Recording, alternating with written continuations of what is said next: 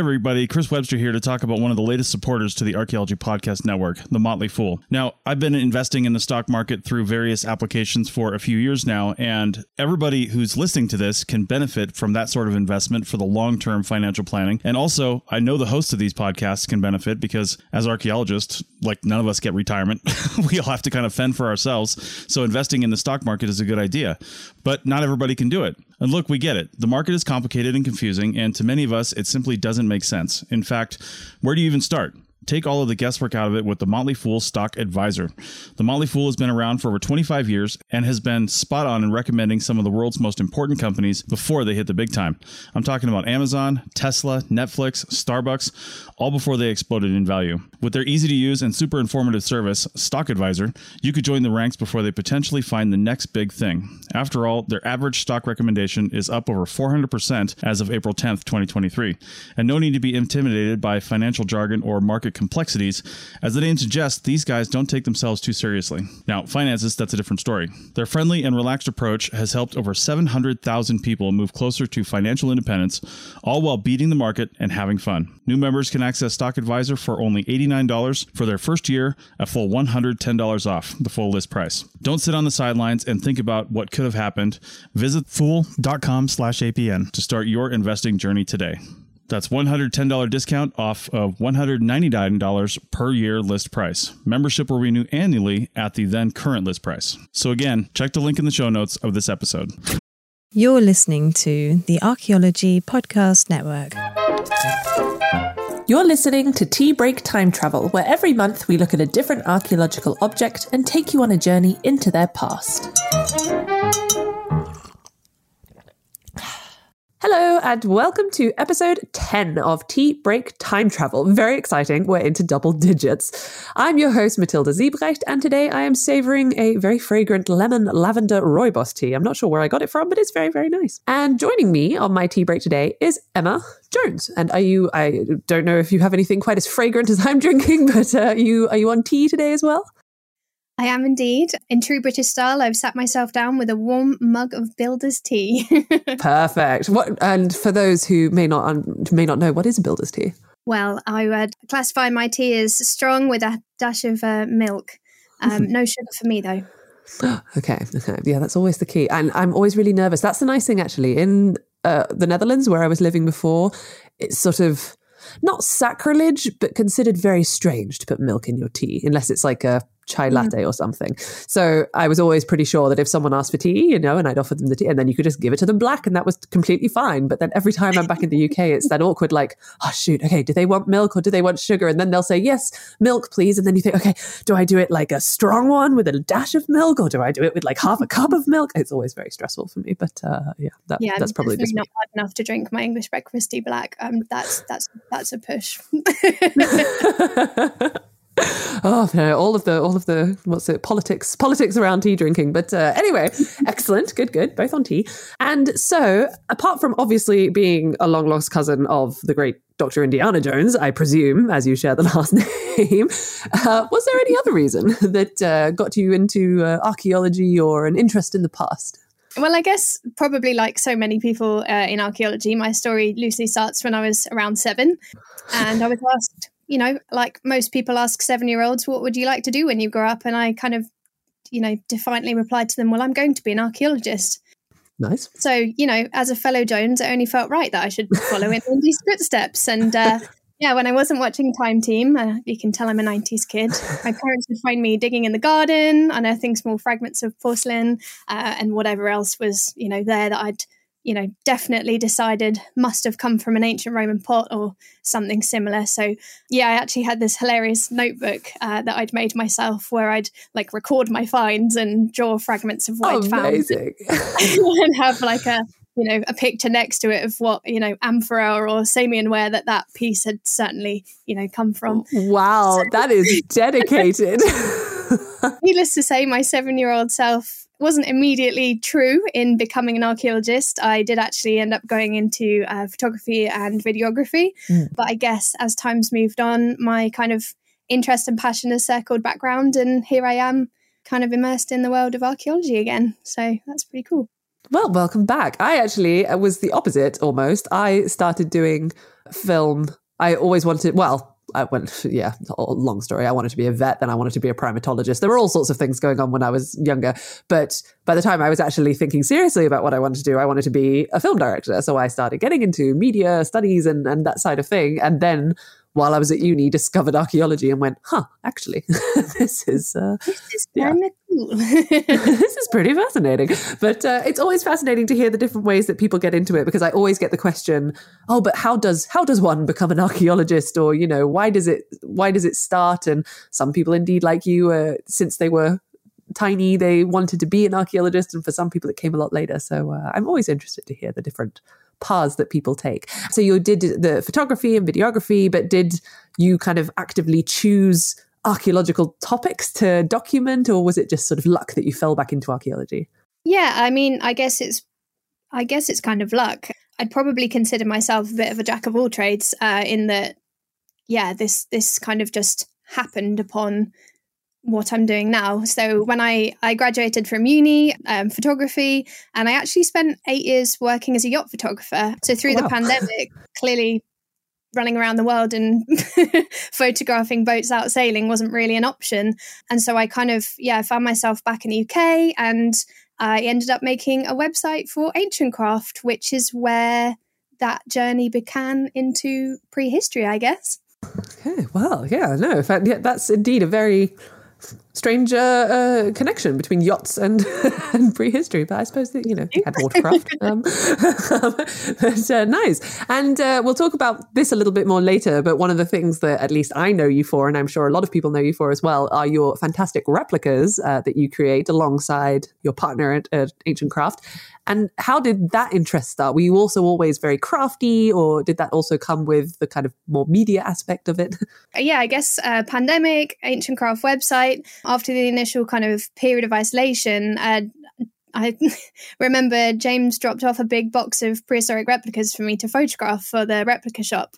So I had to learn pretty quickly what the difference was between a Meldreth socketed axe and a Group 1 shield pattern Palstave axe. Yeah. So with lots of time on my hands and not much else I could do, I yeah, I guess I could yeah, trying to avoid a temptation to join the nation with a month long of Netflix and chill.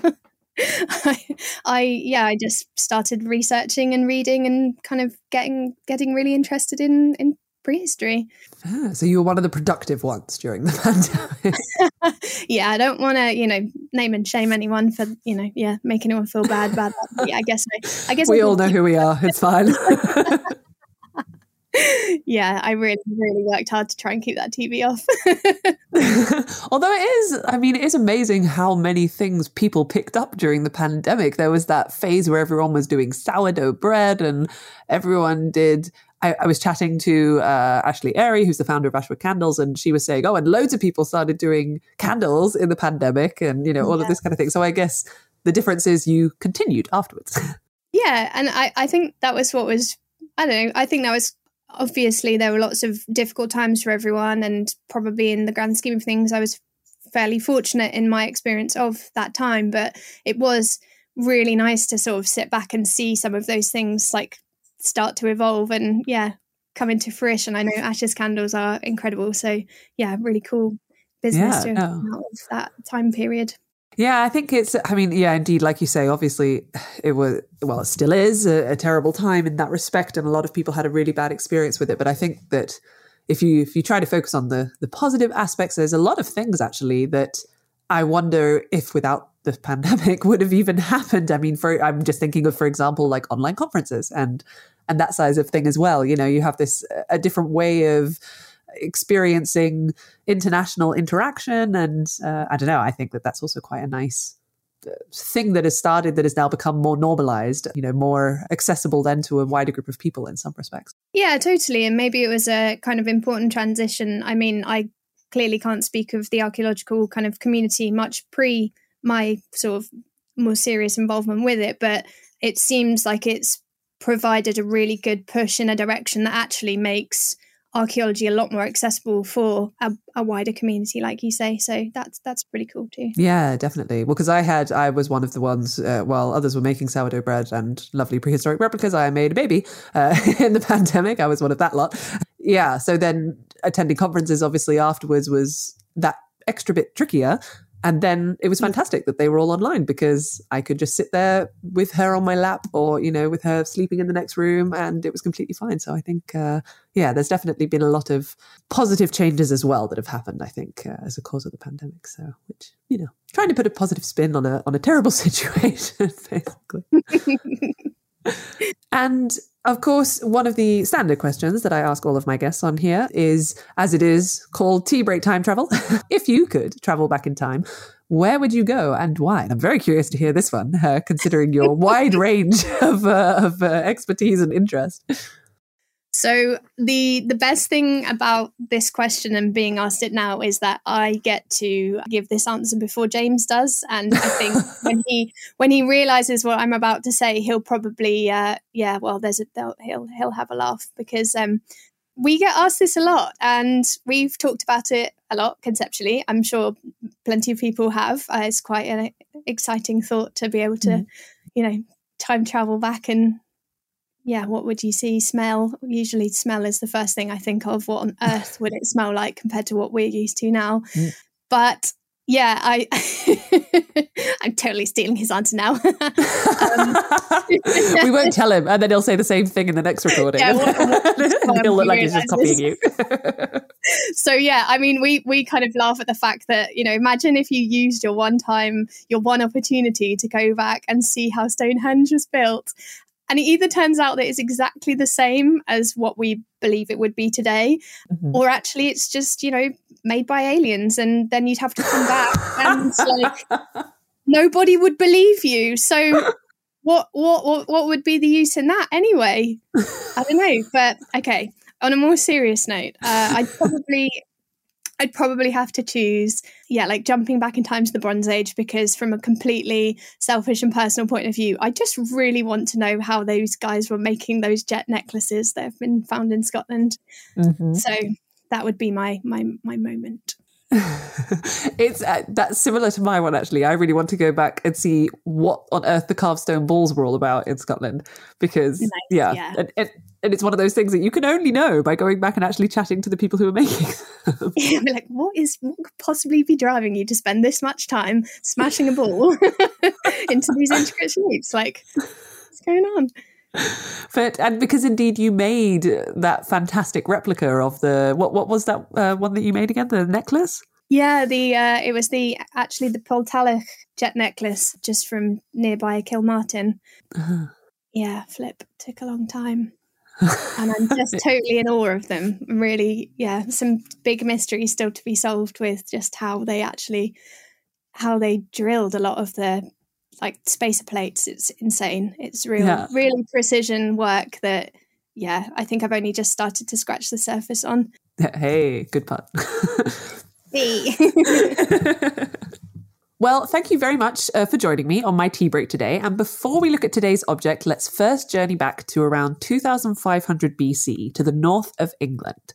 The rolling hills stretch out in all directions, covered with closely packed bushes, clusters of trees, scattered standing stones, the occasional low mound in various stages of construction or being overcome by nature. Looking around further, we see a figure bent over their work, a carving tool in one hand and a large rounded piece of white stone or chalk in the other. And as we watch, this shape takes further form, carved into an almost drum like shape with geometric lines and circles decorating its surface. Later, it will be placed alongside a small bent body within a tomb to be covered up and join the other mounds in the area.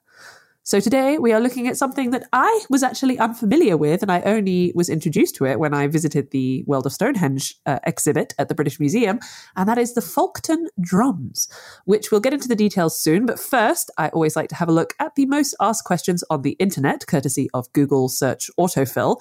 There weren't that many about them. It seems that other people are also as ignorant as I am. Um, so uh, the first question, though, was what were the Folkton drums? Folkton drums. How do you? I don't know how you would pronounce it actually. I'm going to go with Folkestone. I'm I'm not sure if that's right either, but I guess we're just going to have to run with it.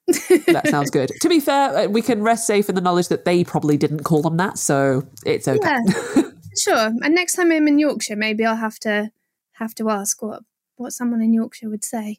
So yes. the Folkestone drums are a set of three solid chalk cylinders uh, that were found in 1889, I believe, in a child's grave near the village of Folkestone in Yorkshire.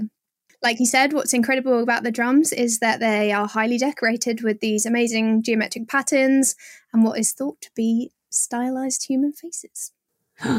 this is something I'm going to ask you about later, actually, because because indeed I found that very curious. I think that was what was nice about this ex- exhibition was that they had all of these different objects from different parts of the world or, or different uh, regions of the UK as well with, from this time period together. And there's so many patterns that overlap between all of the objects. So I just looked at something which had what looked like a face on it, and then I saw this drum and went, "Well, that's also a face." I'm curious. Uh, I mean, we'll also get into this later, but are they are they called drums just because of the shape of them? Yeah, so it it's kind of one of the funny things that we, you know, when I've put these replicas in people's hands, members of the public, and told them that they are a, you know, a drum, um, they've kind of first been really surprised at the weight of the things because they're so flipping heavy. Uh-huh. the second question that usually comes quickly after is, you know, accompanied with a puzzled look on their face of, why are they called drums? Mm. because if you tried to play them like a drum, firstly, I'm sure the decoration wouldn't last that long. Yeah, they really don't make much noise. So I'm guessing that's archaeologists uh, deciding that they're drum shaped and uh, not necessarily for their musical abilities. yeah. Fair enough. Disappointing, but okay. and uh, the second question that came up was How are the Folkestone drums made. So I kept it intentionally vague in my little uh, time travel description because uh, the time period that it is, I mean, I, I, am assuming it's stone tools, uh, or do we have any evidence that they might have been using something else? Yeah, exactly. So um, it's a great question. I guess to some extent, we may never know how these objects were made exactly. Like so many other things from this time period. And I guess that's where experimental archaeology starts to play a role in our understanding of the past. In terms of how I made the replicas, it was a process of looking at what materials and tools would have been available to the original makers uh, in the Neolithic and starting to experiment with different tools and techniques to figure out how they could have achieved the finished result. So, through my process, I'd kind of theorized that the drums were made in a couple of phases.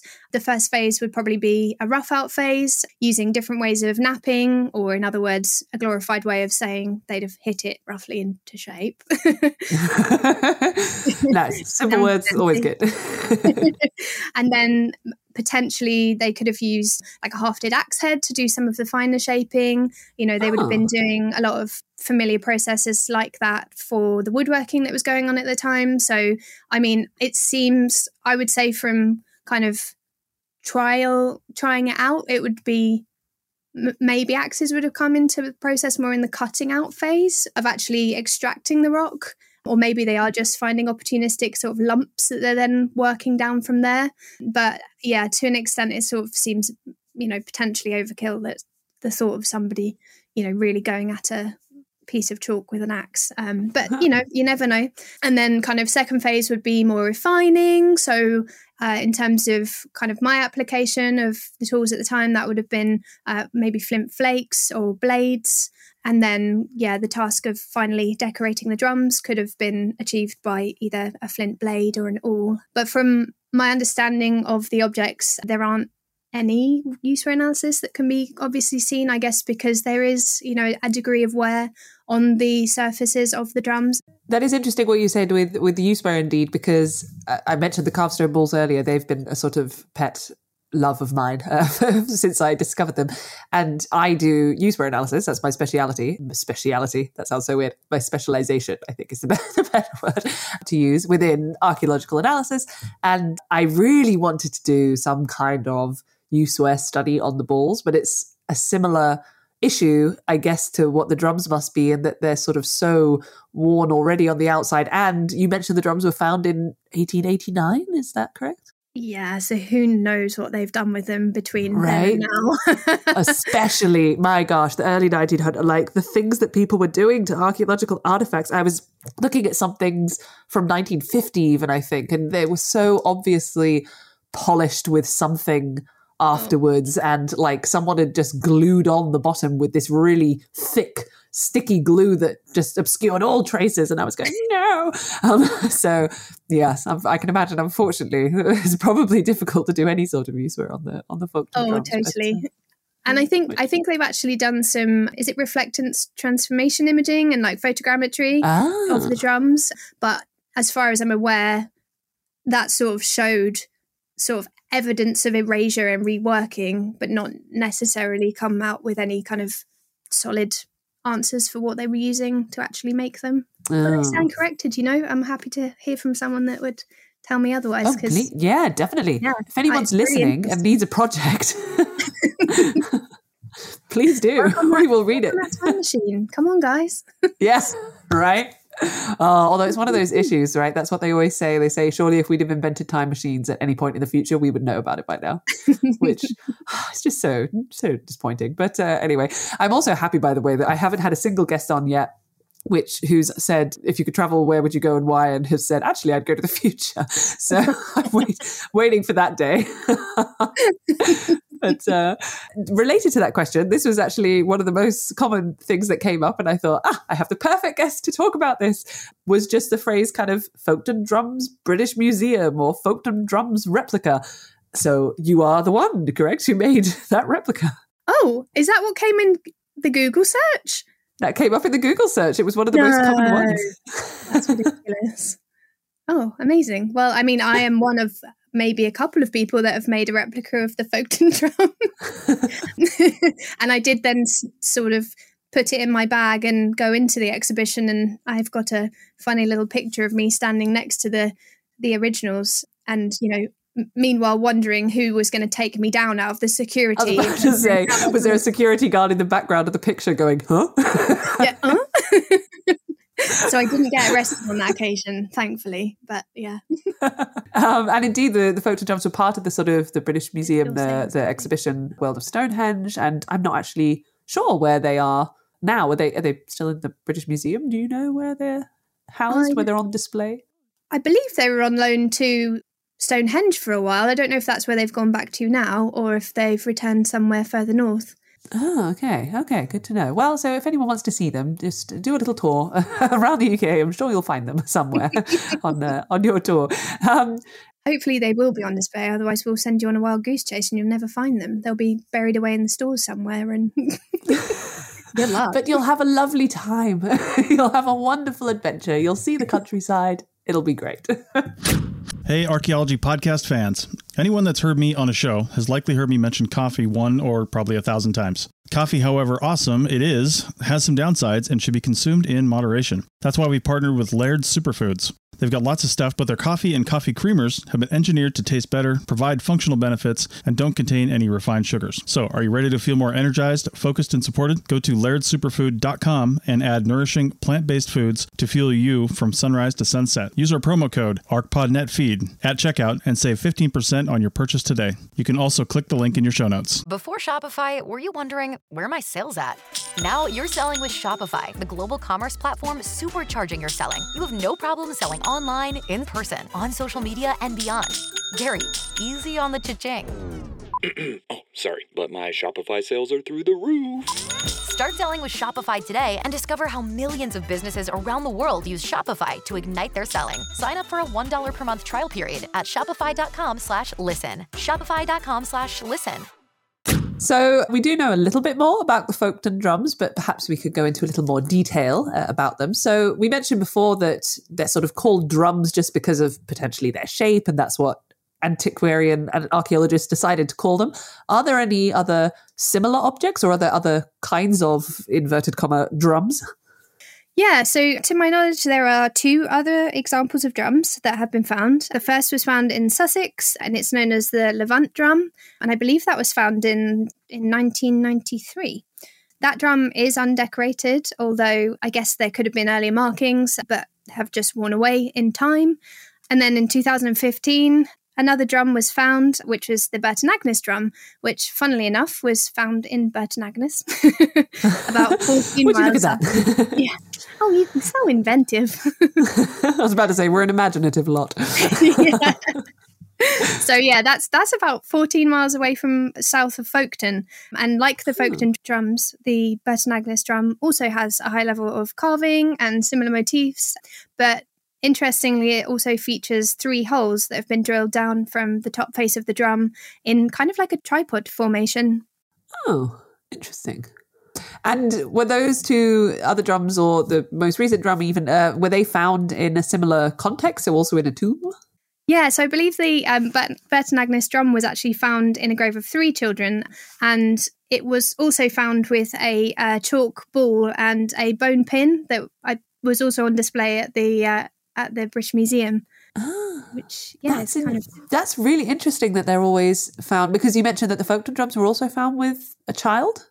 Yeah, exactly. And in quite a lovely arrangement around the child's body for the Folkestone, Folkestone drums, Uh-huh. there was sort of the first drum by the top of the child's head, and then the second, and third, kind of arcing around the crouched position of the of the child Oh. around their spine. So it kind of paints a really nice picture of this sort of yeah child being surrounded by these drums. Interesting. I'd be so curious. Oh, now I'm just really curious to see whether, because indeed, we've talked about the fact that they're probably not drums in the musical sense. Are there any theories about whether they could have been used for something or whether they had a particular meaning? Or do you have a favorite theory? Yeah, so I mean, there are a couple of theories about what the drums were used for. One of them being were they used as a divination device or, you know, as a protective talisman of the hmm. child or children that they were buried with. I personally like the theory that was a recent study in the, I think it was British Journal for the History of Mathematics um, published. Yeah, they basically have theorized that they could have, the drums could have been used in the construction of monuments such as Stonehenge. So they found that by winding a cord of a, fi- a fixed number of times around the drums, you could obtain like a standard unit of length, which I believe would be 3.22 meters.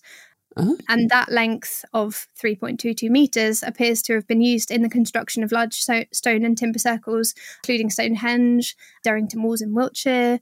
And yeah, I guess that's kind of, to me, is could potentially, you know, is potentially a really fascinating thing. Huh. I'm not sure it answers the questions of why they would then go to the extent of burying them with the children. So it's kind of my fav- favorite theory, but I feel like it doesn't quite give me all the answers that I'm, um yeah Mm. for the context of how they were found. Which, I mean, you know, maybe they just really liked visiting Stonehenge, that child. and, Maybe uh, they did. Maybe they know. were the son of the maker.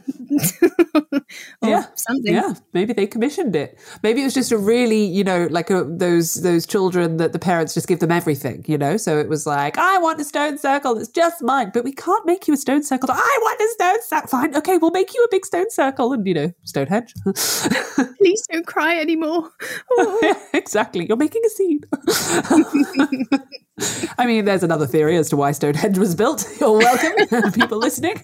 sure, AKA that's the right small one. child. back to the time traveling point, you know, if we went back and realised that actually Stonehenge was just built to calm down a small child, it's not quite as exciting as anything that we're thinking now. So maybe it's best it remains a mystery. I think, yeah, indeed. That might be one thing that I'll come back and they'll go, So, did you see anything? And I go, No, no, nothing.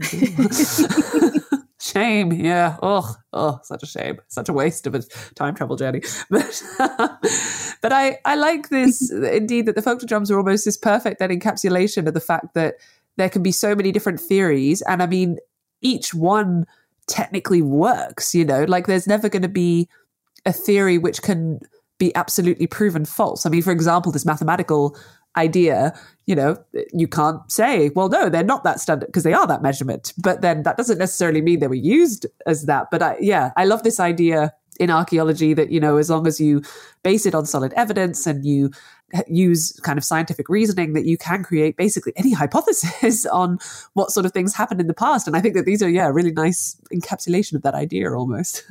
Oh, totally. And there, there are definitely a divide in people's opinions of if you, you know, so I've had people come and ask us, like, so what are they used for? But same as the carved stone balls. And like, well, we just don't know. And they're like, well, how do you sleep at night? How, how are you ever going to sleep at night until you found the answer? And I was like, but maybe there's something lovely in the fact that we're not always going to have the answers for everything. Like, it, Yeah. what's a world without mystery? I don't know. Exactly. also, I mean, how could we find the answer? Well, the time travel machine, I guess. But uh, apart from that, that you know, you'll never know the answer. And almost trying to find it is then just, I mean, gosh, you could wither away trying to find the answer to these things. So many sleepless nights. Exactly. to be fair, I probably, I mean, not sleepless nights because I'm worrying about what the carved stone balls were used for, but just, you know, ponderings, dreaming. it's uh, it's a lovely thing. That, anyway, that and a small sorry. child to wake you up. yeah, well, that too. I'm waiting for the next uh, feed. But uh, sorry, I, I seem to be talking more about the carved stone balls in this uh, episode than the Folkestone drums. Let's go back to the Folkestone drums. Apologies. And uh, we talked about this a little bit before the fact that the design on the drums has sort of been likened to a human face, and this is very similar to other rock art that I think uh, is in Orkney. They they have very similar, and you have like little Orkney Venus, the so-called Westray wifey, who also has that kind of very dominant eyebrow in sort of a frowning shape almost, and then the little eyes and uh, all of that kind of thing. I mean, do you do you think it's a face? Is that do you agree with that interpretation? Oh, I'm I'm definitely inclined to think it's a face. And of course, like we as humans are predisposed to find faces in everyday Mm. objects. You know, I think it's is it face pareidolia or something? The you know, the Most phenomenon likely. that that yeah. One of those other words that we cannot pronounce Today. I was about to say, I'll just smile and nod and go, mm, yes, yes.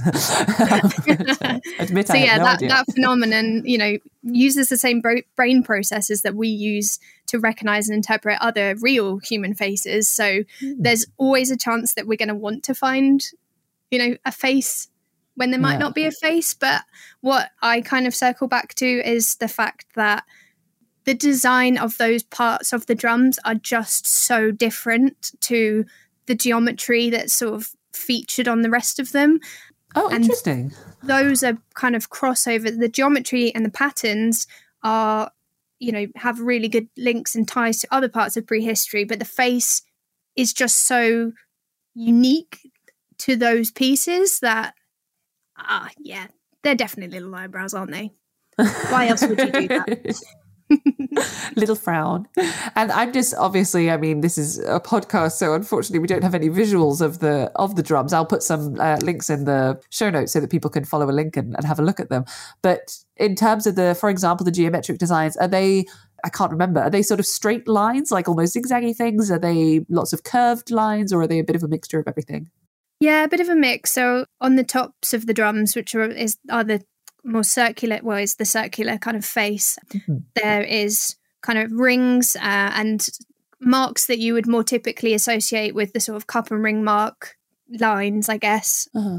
And then on the side faces of the drums, you've got all sorts of uh, zigzaggy patterns. You've got uh, little lozenge shapes that are, you know, very heavily feature later on when we're getting into, yeah, gold lozenges found in Wiltshire in the Bronze Age. hmm Yeah, so it's, it's kind of a bit of a mix. There's kind of beaker pot references. So yeah, yeah, so a proper kind of conglomeration, I guess, of, of uh, or of, of everything. It was sort of that general artistic style, I suppose. Then uh, that happens. No, that's really interesting. And I mean, uh, as we've mentioned, you have replicated one of the drums because there's three drums, correct? Yeah, so three three for the Folkton drums, and then I guess you could add in the Burton Agnes drum as a fourth Mm-hmm. With the for the stylized and the yeah decorated. yeah.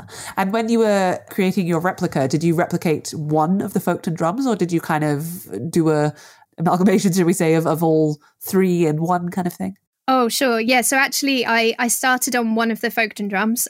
The second that I've been working on is the Burton Agnes drum, Oh, okay. And at some point, I'll probably endeavour to have a collection of all four. but very much kind of taking a lot of. So one of the things that I maybe we'll get into this a bit later, but really focus on is trying to get the drums and any replica that we make as accurate as possible. Mm-hmm. So I've spent a lot of time looking at you know photographing, drawing, mapping out dimensions and sizes to try and create this sort of as close as you can get without having them in front of you to copy them version of of the real thing itself. Yeah, no, amazing. And I mean, I I'm a big believer in experimental archaeology being a fantastic way of better understanding the past and creating replicas such as these are one of the aspects of experimental archaeology. How did I mean for you personally the experience of kind of replicating this drum or these drums if you're working on the second one uh, kind of help you to understand them better or you know did did it help? so I'd probably I'd probably say that it helped so far as working out how they could have been made in terms of why they were made.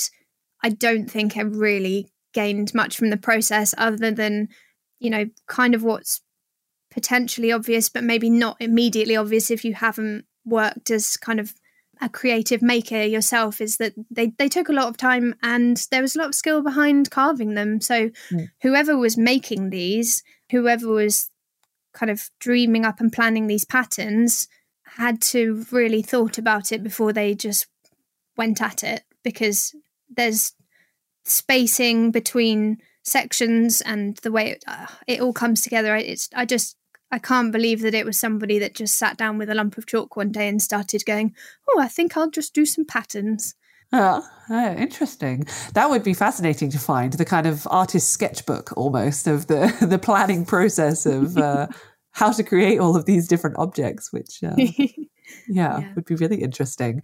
And did you make like a, a sort of rough mock-up before, or did you just indeed plan a lot and then get straight into it with the kind of raw material? Yeah, I, I would say I just got straight into it. Mm-hmm. After doing the initial mapping and I had plenty of printouts of, you know, to, that I'd kind of scaled to size. So I had as close as I could get to, you know, having that object next to you and and working from that. When it came down to it, I just had to kind of cross my fingers, hope and start scraping. but you know, the biggest difference between me making it and them making it was that I was trying to make it as accurate as possible to what they did. So there was probably more that went on in terms of spending the time to get the sizing and shaping perfectly right. Mm. But if they were using them as measuring tools, maybe they were spending just as much time as I was, and that's just a big assumption I've made.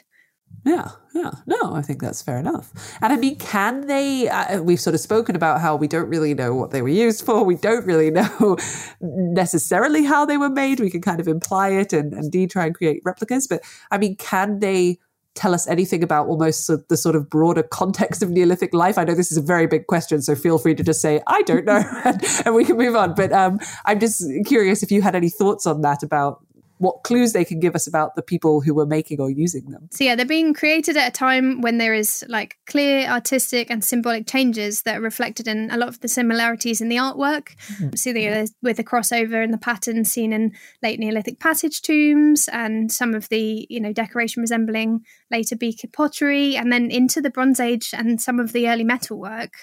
So there's some sort of sharing or understanding or importance of these symbols um, that are being repeated. And you know whether you can go so far as to say there's sort of trends that are developing at that time within artistic representations or you know just just basically that there was a lot more going on than we can ever kind of imagine. And these objects clearly held you know a big value in the amount of you know skill that their maker put into them or ha- had to make them mm. and the time investment that they were choosing to spend on making them. Don't know if that answers your question, but yeah, no, definitely. I mean, uh, uh as well as I could. so uh, no, I was just curious what your what your take on it was. But indeed, I I remember the Neolithic is just such a bizarre period as well. Sometimes, I mean, I think it's quite often oversimplified in the minds of people in terms of, oh, yes, and that's when they started farming and that's when they produced pottery and things. But actually, there's so many, like you say, kind of very symbolic and artistic, apparently. I mean, we say that. I should say, you know, caveat.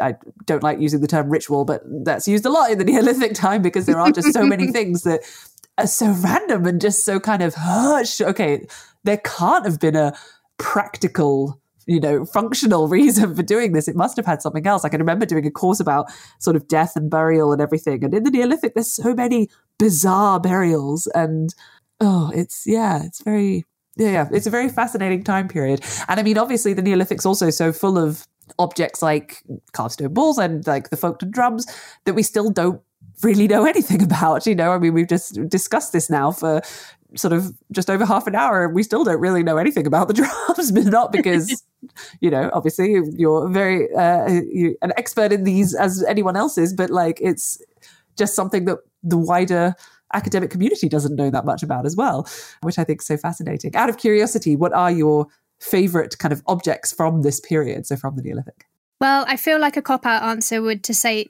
you know for me to say the the Folkton drum. So um, yeah, I, I guess I've got a soft spot for jadeite axes. I think they are just fantastic objects. Uh-huh. Carved stone balls would have to be another one. Mm. But one of my favourite objects is the Maesmor flint mace head from North Wales.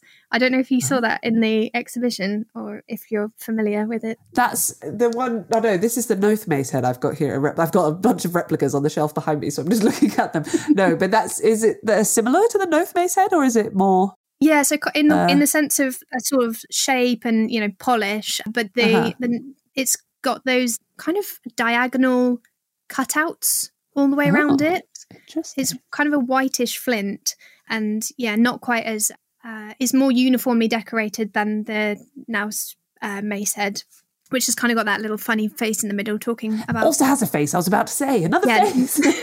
spotting faces and things. That is a great Yeah. example. but yeah, it's it's just as such like the yeah Maesmor Flint Macehead is just such an incredible piece of art, and it is unbelievably mind blowing to think about the amount of time that would have had to have been invested to grinding out the decoration. Because yeah, flip if you've ever polished flint, it takes a while. Oh, so wow. yeah, to do it to that degree of accuracy and yeah detail, it's just I I don't think even James can get his head around it yet. At some point, we'll have to we'll have to try and make our own replica, but I don't even think we know where we would begin with that one just yet. oh, I look forward to seeing that. But yeah, indeed. I mean, those at least with the Folkton drums, they're made from chalk, so it's sort of fairly easy to carve, I guess. But uh, yeah, something like a flint object phew, would be. Uh... I had the easy job really with the chalk. yes, good choice. Good choice. I'll do this object.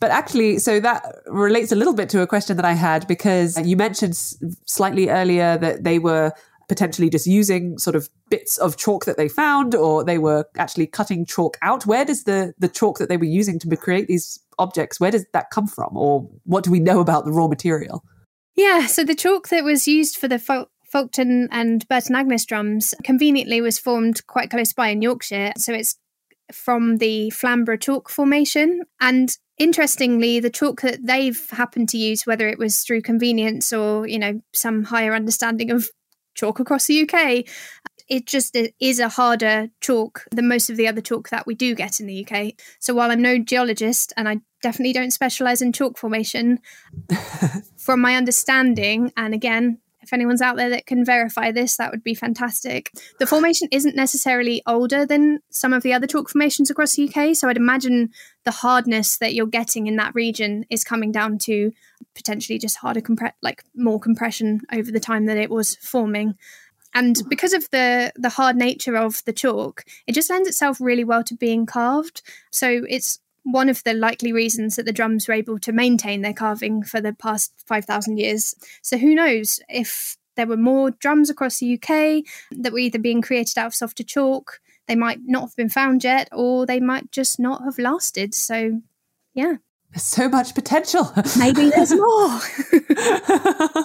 I'm actually then curious. I'm just thinking about it, considering that even if it's this harder level of chalk, it's sort of, I guess, then the hardest chalk possible, but chalk itself is still a lot easier to carve than some of the other uh, objects and art objects that were being carved, such as this one that you mentioned, the mace head made of flint.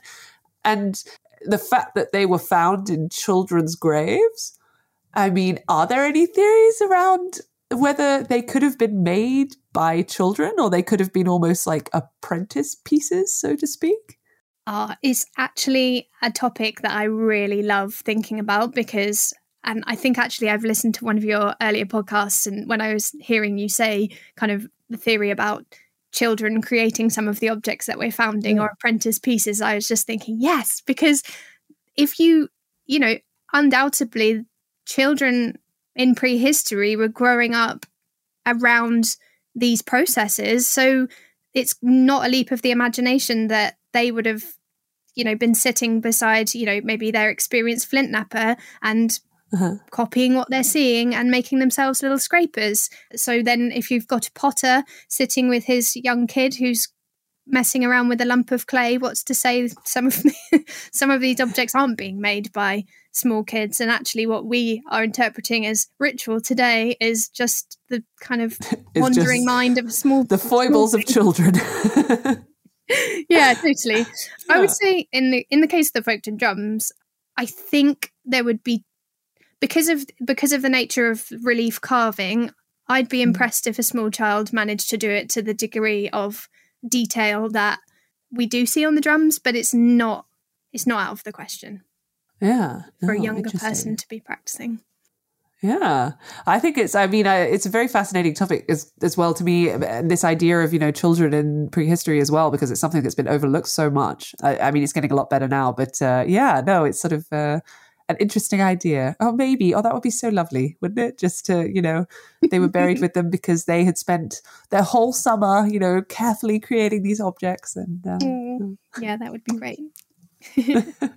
and actually, what just to jump back to the flint knapping scene, when we were Uh-huh. when we were filming for the Attenborough's graveyard, I actually had a little five year old girl sitting next to me, pretending to be my Neanderthal daughter, and that's right. it was unbelievably remarkable how quickly this little girl picked up basics, the basics of flint knapping. It was like I didn't, you know, she had some innate ability that she just, I put a piece of flint in her hand and a pebble and she just started whacking it. And hey, presto, five minutes later, there's a scraper. And I just was like, whoa.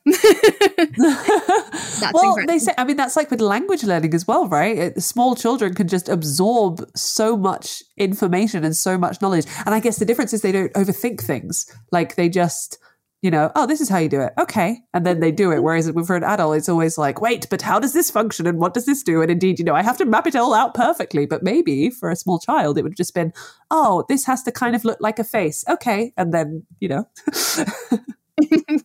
yeah, totally. That's my new theory. I'll I'll keep that one. I know that it's as unlikely as more unlikely than the others probably, but still, I I, I like that theory. It.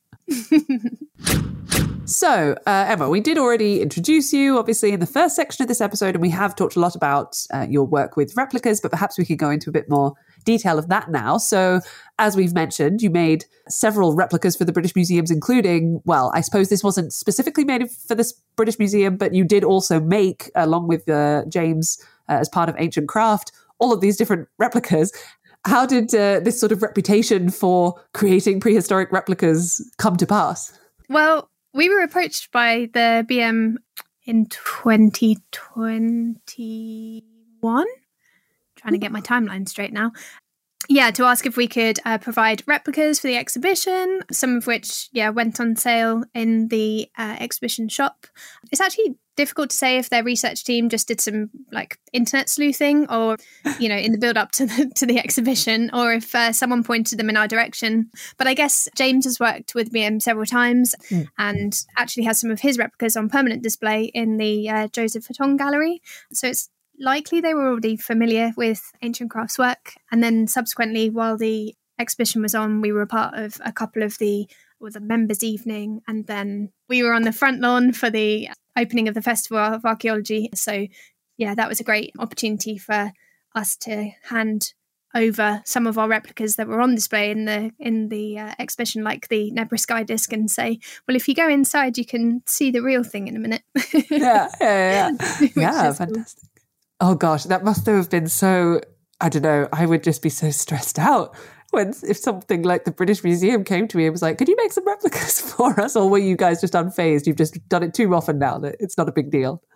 Well, I have to say, thankfully, they gave us enough time because one of our one of our biggest problems at the moment is trying to keep up. Yeah. so I'm sure you'll hear all about that from James. He likes to, you know, tell everyone that he's world weary and and, and busy, but yeah, yeah, yeah, we've yeah. Uh, Uh-huh. we've definitely got into the swing of things now. I think, um, Yeah. yeah, making for various people. So and I mean, what is the process? So, you know, if you decide, right, we're going to make a replica of this, what is the kind of planning process involved? You've already given, I guess, a bit of a taster with the Folkton drums, but is there kind of a, a general scheme that you use? yeah, so I guess my process is fairly organic in the sense that it just sort of unfolds over time. Um, in many respects, I can be really organized and plan, and I'm, you know, a dab hand at financial spreadsheets and organizing logistics. but actually, when it comes to like a creative process, I'm not very good at like just researching and reading heavily for days on end. Mm. I don't sit down and just sketch and, you know, um, labor over that process. It's more likely that over the course of a year as Ancient Craft, where we've been fortunate to, you know, visit a wide range of museums and heritage venues across the UK and see lots of uh, different collections and have conversations with archaeologists and museum professionals that those things are the things that are influencing me towards an inevitable kind of creation of of an artifact so yeah sometimes it's just a case of sitting down and having a go at things after i've kind of gone through that like vague process and yeah it definitely helps to have like a flint knapper working beside me so i could mm. just around and say oi can you make me um couple more blades. I'm uh, yeah. I'm experimenting with this today. I have to say, I find that very useful as well. I, my husband definitely not as talented a flint knapper as James is, but uh, better than me. And so I can say, look, I, I, need this drill bit and I have this bit and it's kind of work, but I can't do this bit. Can you just do it for me? And he'll go, yeah, sure. like, yes, yeah, very, very convenient. yeah, with Nebra Sky Disk, for example, that was something that took a lot of planning in the sense kind of similar to the Folkton drums with mapping out and trying to get everything in the right places mm. but that was like next level photoshopping and printing and yeah layering things over and trying to make sure that everything was you know within a millimeter of being in the place that it needed to be in so yeah, yeah. imagine and I mean, do you now find because you've made so many different things with different designs from across the time periods, do you find that you look at archaeological objects as well in a different way. Almost you look at them and you're like, oh, well, that's the same sort of style as this, or that's the same kind of shape that this would have been. Oh, a hundred percent. And there are things that, you know, going around the World of Stonehenge exhibition, which we I kind of keep on circling yeah, referencing. I just walk up to cases and stand there for probably an abnormal amount of time thinking to myself, well, how have you done this? like some of the gold work, I was just looking at like I don't get it. How? Again, if anyone could make this time machine, it would be really useful for everyone. Yeah, like really. a lot. no, interesting. And now that you have this then sort of experience with making yeah, a range of replicas, I mean, the sky disc, these drums, all, all sorts of other things, what advice would you have for others who want to kind of try making it themselves, you know, ma- making these sort of objects, or who who look at an object in a museum and think, well, you know, let's give it a shot? Oh, that's a good question.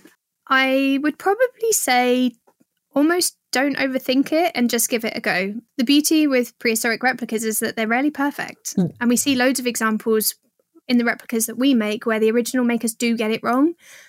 Even in the production of the drums, there are actually sections which have been, yeah, misplaced, and there have been attempts to erase a mistake that was made. And something, I think, actually, in one of, I think it's the second Folkton drum where some of the eyebrow, like the eyebrow's been drawn in the wrong place, and they've tried to erase it and then redrawn it on underneath. Hey, we've all had that issue. God, that guy looks way too surprised. Let's lower those eyebrows. um, so yeah, it's, it's really fun to incorporate those mistakes into the replicas that we mm. make, and and you know, like we made a point to purposefully add the the stars from the sky disk that had later been covered by the gold crescents on either side of the disk, because otherwise, yeah, otherwise it can just be too perfect. Mm. So yeah, don't be afraid to get it wrong and practice. yes, yeah. Release the inner child, I guess, would be a, a, nice way. yeah, nice. Because you're not going to throw a paddy because Stonehenge wasn't built for you. Yes, exactly. I want Stonehenge.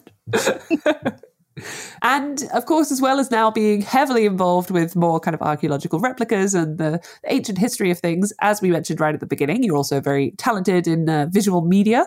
And how does that tie into your archaeological work? Do you see, I mean, uh, the the archaeological side of things differently because of that experience that you have, or how does your kind of interpretation of the past? How is that affected by your your kind of expertise in that side of things? Oh boy. Um, well, yeah, I guess I guess my background in photography and videography really helps. Kind of obvious now I say it out loud, but helps to communicate the aspects of archaeology to a broader kind of audience mm. that may be interested in prehistory. So I really enjoy playing that role as the visual communicator between, you know, what what could just sort of be stuck in the realms of research papers and kind of yeah the academic experts and yeah finding a medium that is more accessible to a wider audience. And I guess over the past few years, I've worked with Ancient Craft, you know, to to build our YouTube channel. So our like knap time series is kind of a really it's a really satisfying way to help flint knappers, like budding flint knappers enthusiasts, and equally archaeology students themselves to understand the principles of flint knapping and mm. encourage them to knap along with the episodes. So yeah, we've we've yeah had a lot of pleasure working with various museums and heritage sites to create learning resources that can show what life was like in prehistory. And yeah i guess it feeds back into what we were saying earlier about yeah kind of breaking into the modern day ways of communicating and communicating across platforms that transcend you know region with online resources and yeah and do you find that you have to kind of compromise in, I don't know, the, the authenticity, shall we say, of kind of the interpretation or of, of how you're visualizing things in order to communicate with that modern audience? Fortunately, I work with someone who's a real stickler for details. Oh. and uh, I don't think there's any way, if I was filming with James, for example, that I could possibly dumb it down for an audience in terms of what we're representing yeah, if, I mean, there's obviously always going to be an element of like film, TV magic that happens behind the scenes. You know, if we're casting bronze axes, uh, everything you're seeing on camera is fully authentic, tried and tested by James himself. But when you've only got a short window to film that, it's likely that there's been a couple of, you know, and here's one we've made earlier moments just right. to help that process along. yes, time lapse and then cut. Oh, look, oh, it's finished. yeah. Okay. No, I'm always curious with, uh, I, I remember chatting with someone who is a, a professional photographer and indeed had that interest in archaeology and history and everything, but never necessarily did it from a sort of educational standpoint, if that makes sense. So he didn't do degrees in archaeology. I guess he focused instead on photography and visual media. So I'm always curious to hear how people who are who come from that side of things or who have a combination of both, uh, as in your case, sort of approach it, if, if that makes sense. Yeah, totally. And and you know, it's like with the work I did before this, I was a sailor and it helped massively being a yacht photographer and happening to understand what sailing was all about. It, it mm. works in the same way for this. The understanding I have of the archaeology and the replica making processes definitely inform, like, help inform the shots that I want to kind of portray over to, you know, through the media projects that I work with. And yeah, just knowing what what's happening with the flint knapping when I'm filming James yeah. helps me to know where I need to be at what time and yeah, how how it's coming across to to people who actually are also experienced flint knappers themselves and are interested in specific parts of what he's doing. Yeah. No, and I like indeed that you were mentioning your sort of the focus seems to be indeed on education rather than purely entertainment, if that makes sense. yeah. and and I think you know they're both important, right? Mm-hmm. Yeah, we've got to we've got to find ways of enticing and, and you know younger generations in, and hoping that they'll be interested enough to continue and become the next generation of people that are going to be finding these drums and and discovering their true purposes. Yes, yeah. The, all the answers will be discovered at some point in the future. And I'm just final question on this topic. I'm curious. So we sort of talked about how you know uh, the the the positives of, of having that sort of angle, shall we say, or, or, kind of that level of experience. But are there any kind of difficulties or or disadvantage? I mean, what would you say is sort of the most difficult part of the the work that you're doing, be it the the visual media side of things, the replica side of things, the the interpretation of the past, shall we say, visualization of the past, I guess might be a better way of saying. Well, so like fair visual representation of the people, I would probably say is something that is quite difficult. Mm. I know there are definitely times over the past couple of years where actually it would be really helpful if I wasn't the one behind the lens and if James could pick up the camera and get on with doing some filming, you know, we'd start to be able to produce a fairer representation of what was actually happening in the past because we are still unfortunately supporting the kind of portrayal of man does work you know man the ma- the male Yeah. flint knapper and uh, among every other thing that we seem to be doing and something something that we would really like to start doing more of is breaking down some of those misconceptions of gender roles for example in the past. But also you know we don't look like neanderthals. So invariably when we come to film for any project there's always going to be a difficulty in and just our sheer you know our appearance and the color of our skin. Yeah. so that's kind of yeah it's fighting that hollywood caveman representation of prehistory and trying to positively replace it with something that's yeah a bit more all encompassing and and accurate Yeah, which I guess is a problem because uh, I mean, uh, on the one hand, yes, there there are probably tries ways to show that, but indeed, it can never be a completely authentic view of the past. Because I, I actually spoke to someone, if people are listening who are interested in hearing more about interpretation and visualization of the past, there's a whole episode on the EXARC show um, which focuses on this very topic. And one of the guests on there was talking about how he had done a whole photo shoot, but using, for example, white actors because that was just who was available and who he was using. And at some point, he decided, no, this is just wrong because there was a recent scientific study that showed that actually the population that was living in this time would have had blue eyes indeed, but would have had darker skin. But then he had the issue of trying to find actors that fit that physical description because it's just very very rare in the modern day. And then you have the whole uh, you know slightly moral aspect of okay do i then photoshop darker skin on people with blue eyes or photoshop blue eyes on people with darker skin? You know it's that it's that uh, yeah there's a lot of issues i can imagine around how to approach that side of things. Yeah, totally. And and something that is really encouraging is the fact that larger media organizations and some of which we've been working with recently are really starting to value that as as a principle so you know looking at different ways that you can use uh, cgi techniques to kind of take actors that are perhaps that naturally fit the criteria Mm. more and then in using them to enhance to a point that is yeah a fairer portrayal of what we believe you know based on reconstructions prehistoric people would have looked like. Yeah. Which is great.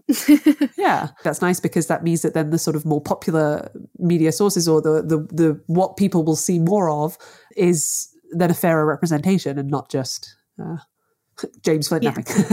completely.